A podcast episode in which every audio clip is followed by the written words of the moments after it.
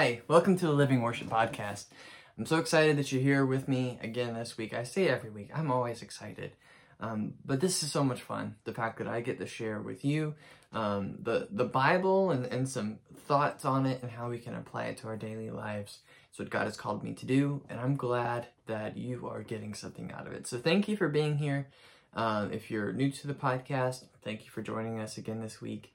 Um, we're on YouTube and, and Spotify and Apple Podcasts and about everywhere else now at this point.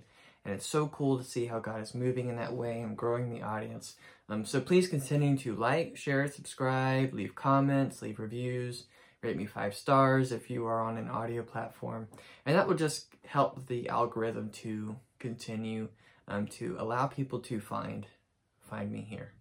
Okay, so let's dig into it. So we've been doing a survey, a study on John and the life of Jesus.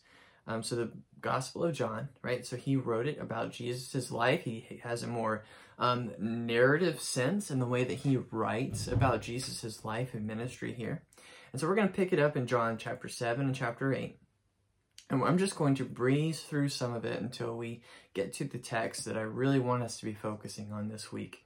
So, John 7 um, really starts out with his own brothers don't even believe that he's the Messiah. So, that's, that's a huge, huge deal. Um, they're going to the festival in Jerusalem and Judea, and they're challenging him look, if you can do all these miracles, if you really are the Son of God and everything that you say that you are, then just make it public already. Why even try and keep it secret? And really, they're daring him, they're kind of acting sarcastically towards him. Um, they're not taking him seriously, which, if you have brothers and sisters, maybe you can understand why they wouldn't. Um, even if Je- Jesus um, was perfect uh, and he never sinned, right? They're they're gonna find reasons to have beef with him. I mean, just imagine having a brother who never sinned and was perfect. Maybe they would be a little annoyed. Okay, and so they're not totally getting it, not seeing it. Um, and so Jesus tells them, No, it's not my time. I'm not going to reveal myself publicly in that way just yet. Uh, my hour has not yet come. And so they leave, they go to the festival, and Jesus goes, but he goes. Um, it says secretly. He he wants to just kind of hear what people are saying about him and about his ministry. Um, and at this point, like a lot of people were wanting to believe, starting to believe that he really was the Messiah, but they were afraid of Herod. They were afraid of the Pharisees and the teachers of the law. Um, and they did not want to be punished for that. And they knew that all these authorities did not like what Jesus was doing and teaching. In fact, John the Baptist at this point has been killed for speaking out against Herod. Um, and, and so it's really, it's politically a dangerous environment here. And so people don't want to get involved. They don't want to risk their, their lives and their livelihoods over this. Okay, and so um, Jesus, for a few days, begins to, to listen and kind of absorb what's going on, and then he begins teaching in the temple. And in the midst of this teaching, Jesus is calling out the hypocrites, the people who claim to have it all together, the people who claim to know the law and to follow the law perfectly. And he says, You really don't. You don't even understand it. And in the midst of this, many people begin to believe in him and they start to grasp the message that he is trying to give. But there's also plenty of other people that hear the message and they want him gone. They try to kill him. They try to arrest him. Um, but the Bible says that God did not allow any of that to happen because the hour had not yet come for Jesus to die. It, it just, it wasn't time. And, and of course, we know as Christians that God is sovereign over everything, over all the details. And even though man is responsible for um, his or her own actions, well, God also has sovereign control um, and so there's a delicate balance between the two. And so if it wasn't Jesus' time yet, God wasn't allow wasn't going to allow something bad to happen to him. And so it keeps moving into John chapter 8. Uh, and Jesus is speaking again. He starts speaking more bluntly about himself as being the light of the world to save man from darkness and that he is the truth. Um, and that brings us to verse 30. So this is John chapter 8. We're going to pick it up in verse 30. And it says, As he was saying these things, many believed in him. Then Jesus said to the Jews who had believed in him, If you continue in my word, you really are my disciples. You will know the truth, and the truth will set you free. We are descendants of Abraham, they answered. We have never been enslaved to anyone. How can you say you will become free? Jesus responded, Truly I tell you, everyone who commits sin is a slave of sin. A slave does not remain in the household forever, but a son does remain forever. So if the son sets you free, you will be free. I know you are descendants of Abraham, but you are trying to kill me because my word has no place among you. I speak what I have seen in the presence of the Father, and so then you do what you have heard from your father. Our father is Abraham, they replied. And Jesus told them, If you were really Abraham's children, you would do what Abraham did. But now you're trying to kill me, a man who has told you the truth that I heard from God. Abraham did not do this. You are doing what your father does. Well, we weren't born of sexual immorality, they said. We have one Father, God. Jesus said to them, If God were your Father, you would love me, because I came from God and now I'm here. For I didn't come on my own, but He sent me. Why don't you understand what I say? because you cannot listen to my word. You are of your father, the devil, and you want to carry out his desires. He was a murderer from the beginning and does not stand in the truth because there is no truth in him. When he tells a lie, he speaks out of his own nature because he is a liar and is the father of lies. Yet because I tell you the truth, you do not believe me. Who among you can convict me of sin? If I am telling the truth, why don't you believe me? The one who is from God listens to God's words. And this is why you don't listen, because you are not from God. Wow. There's a lot there, especially for us today as 21st uh, century Americans and the types of cultural battles that, that are taking place, spiritual battles. For Jesus to say here that I am the truth, and if you are not in the truth, you are of Satan. You follow the father of lies, right? We have a culture today that preaches relativism, that what is true for you is good for you, and what's true for me is good for me. And we can have our own truth that is different and still exists. And that's not at all what the Bible says. The Bible says truth is absolute and that Jesus is the truth and the way and the life, right? And so they cannot coexist. Relativism does not exist, cannot coexist within biblical teaching. And so Jesus says, you either choose truth or you choose the lies. And they're going to be diametrically opposed totally. So let's dig into it. All right, look at verses 31 and 32. Mm, pick out some points here for us to really be thinking about. So those who persist in the faith, so those who claim Jesus as their Savior, commit their life to Christ, those who persist and endure their entire life, right? They have the fruit of the gospel, and we see that in their life. Those people are really free from sin. Those people are the ones that were truly saved. Now, are we absolutely going to be able to pick out each person? Well, he was saved, but he really wasn't saved, and he was saved, but she really wasn't saved, or whatever. Not necessarily, right? Because the Bible says that God knows the heart, and we don't. But look at your own life. Um, Jesus says, worry about yourself before you start worrying about other people. So, are you persisting? Are you committed to the gospel? Are you resisting, struggling, and fighting against sin? Do you see the Holy Spirit changing and growing you on a daily, weekly, monthly, yearly basis? Do you see that change happening? Or are you just claiming Jesus so that you feel like you're somewhat okay and you're going to get your ticket to heaven? Or as one of my kids at home, uh, my teenager likes to say, do you just claim Jesus for clout? There you go, Diego. That one's for you. Think about it.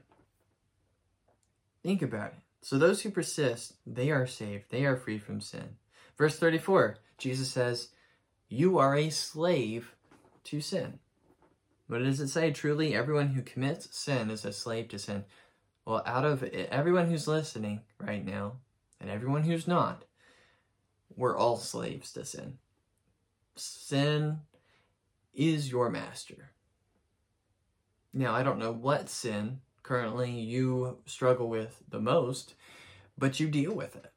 And either you um, revel in it and you enjoy your sin, you're good with it. Like you and your sin, you're buddies. And you just, that's just the way it is. That's your life.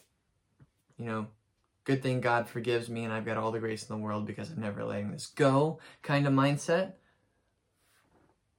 Or you are on the, I renounce sin and I'm actively working to grow and to change out of it. And ultimately, um, as my good friend Derek likes to say, my life has been rebuilt by the Holy Spirit and I have been changed in this section of my life. Where are you at with that? Right? So we are all slaves to sin, but some people like being a slave to sin and some people are actively trying to grow and change. And so with the first point, then those who persist are saved. It's those who are resisting being slaves, having the Holy Spirit free them from their bondage. Those are the people that are saved because the Holy Spirit has the key to the chains. And Jesus is our chain breaker. He frees us from sin, and we have the ability and the power to renounce it and get away from it in His name. So it kind of makes sense then. Those who break free are free. Those who enjoy being slaves stay slaves. Sin is something to be getting away from, not to something to just enjoy and endure and then hope you get to heaven somehow. There's a lot there. There's a lot there, a lot to think about. Verse 42 says, If God were your father, you would love me because I came from God and I'm here. For I didn't come on my own, but God sent me. The bottom line here is that those people who really want the truth of the gospel, those who really want the truth of the purpose of life and of brokenness and forgiveness from sin through Jesus, like they're gonna get it. God is going to provide a way for them to have it um, through the Bible, through followers of Jesus, through missionaries. However, like those who seek the truth will find it is a clear teaching of the Bible. And then on the opposite side, you have in verse 47, it says, The one who is from God listens to God's words. And this is why you don't listen because you're not from God. Those who just want to be told that they're right all the time, they just want people in their life who tell them, Yes, you're right no matter what, they're not going to be able to accept and understand God's truth. Because with that mindset, they have made themselves God of their life. And that's incredibly sad. And Jesus says, if you can't listen, if you can't accept me as your Savior, as your leader, ultimate master in life, to free you from this sin. You're happy in this sin. You even claim this sin is right and just and that you should have it. I have nothing for you. I, I haven't come for that. You, you stand condemned because of your attitude. And so what happens? How do the people respond to Jesus' clear teaching on this? Well, in verses 48 through 59, they actually accuse him of being possessed by a demon. And of course, he's not. But they need him to be. They need Jesus to be evil because if Jesus is right, then they exist as slaves to sin. They exist as being tied to evil themselves. And people don't want to confront the fact that they are broken and that they deal with a lot of evil in their life. Evil that, yes, Satan tempts us, but we are solely responsible for our actions in that way. And so Jesus, he uh, he says in verses 58 and 59, Truly I tell you, before Abraham was, I am. Now, when Jesus says I am, he's equating himself with God because that's how God described himself in Exodus I am who I am. And so uh, what did they do? How did they react to Jesus? Ultimately, in the open, in your face, I am God. I existed before Abraham. You listen to my words because I am God. They pick up rocks And they start chucking rocks at Jesus. They, they want to kill him for this. They would rather kill God than confront the fact that they're broken, they're evil, and they need saving. But man doesn't want to believe that he or she needs to be saved from themselves. Then why did God decide to, to save us? He, he didn't have to. We all deserve eternal death and punishment in hell. But He came and He took on human flesh to save us because He loved us. And He still does. See, Christ died and He came back to life for you and for me to show us that we could be free. But we have to accept it. And then we have to put personal holiness into practice. And we can only do that through the power of the Holy Spirit. Like, there's only so far that you can get with self control and willpower. You need the Holy Spirit in your life to get right with God. If you said once, that's it. That's, I mean, you can't fix that. Then you have to rely on God's gift of salvation. And face it, we've all sinned. From the day that we were first accountable to sin, there it was. And I've got kids below the age of five. Okay. Our nature is inherently broken because of what we did all the way back in the beginning. But fortunately, Jesus came to save us from it. So here's some some things to be thinking about as I wrap up this week's um, lesson on the book of John. Following Jesus requires life change. You you can't just claim Jesus as your savior and then sit on a couch and be a spectator or keep living life the way that you've always done it. One, if you're really saved, the Holy Spirit won't let you do it. And two, if you're comfortable with that, you might not actually be saved. All right? Following Jesus also means accepting the fact that the Bible knows more about how life is supposed to be lived and run than you do. Now, that's really hard for people. Our pride kicks in, and we start to say, I'm sorry, I can't follow that. I can't identify with that. If I, my God would never, never tell me to do that. It's pride. That's pride. And we should always be striving to get to know exactly what the Bible has to tell us about life within its uh, historical, cultural, and spiritual context. But ultimately, the Bible knows more than you do, and you have to accept that. If you don't, you're not going to have a very mature um, spiritual walk with God. All right? And then Third, following Jesus gives us eternal peace with God and a contentment that no matter what life throws at you, you're going to be okay. Think of um, the Apostle Paul, the first missionary in prison, singing songs and praising God in the midst of horrible conditions. That's a contentment that we can we can have and it only comes, only comes through a deep, personal, real relationship with God who gives us the power of Himself in the form of the Holy Spirit within us. You can have that, but you've got to make Jesus the God, the master, the boss of your life. And you got to demote yourself from priority number one. It's hard to do but that's what he requires of us. Thank you for tuning in this week, and I will catch you next week. Make sure that you like, share, and subscribe if you're on YouTube. If you are uh, listening, make sure that you uh, give a rating and a review. Um, you share it. You know, make sure people can find it. If you think this podcast is worthwhile, and I hope that you do, um, pass it along. Make sure people have it available, especially in this time of COVID. Um, the more Bible, the better. People need the truth. They need the comfort. And I'll catch you next week. All right, bye. Música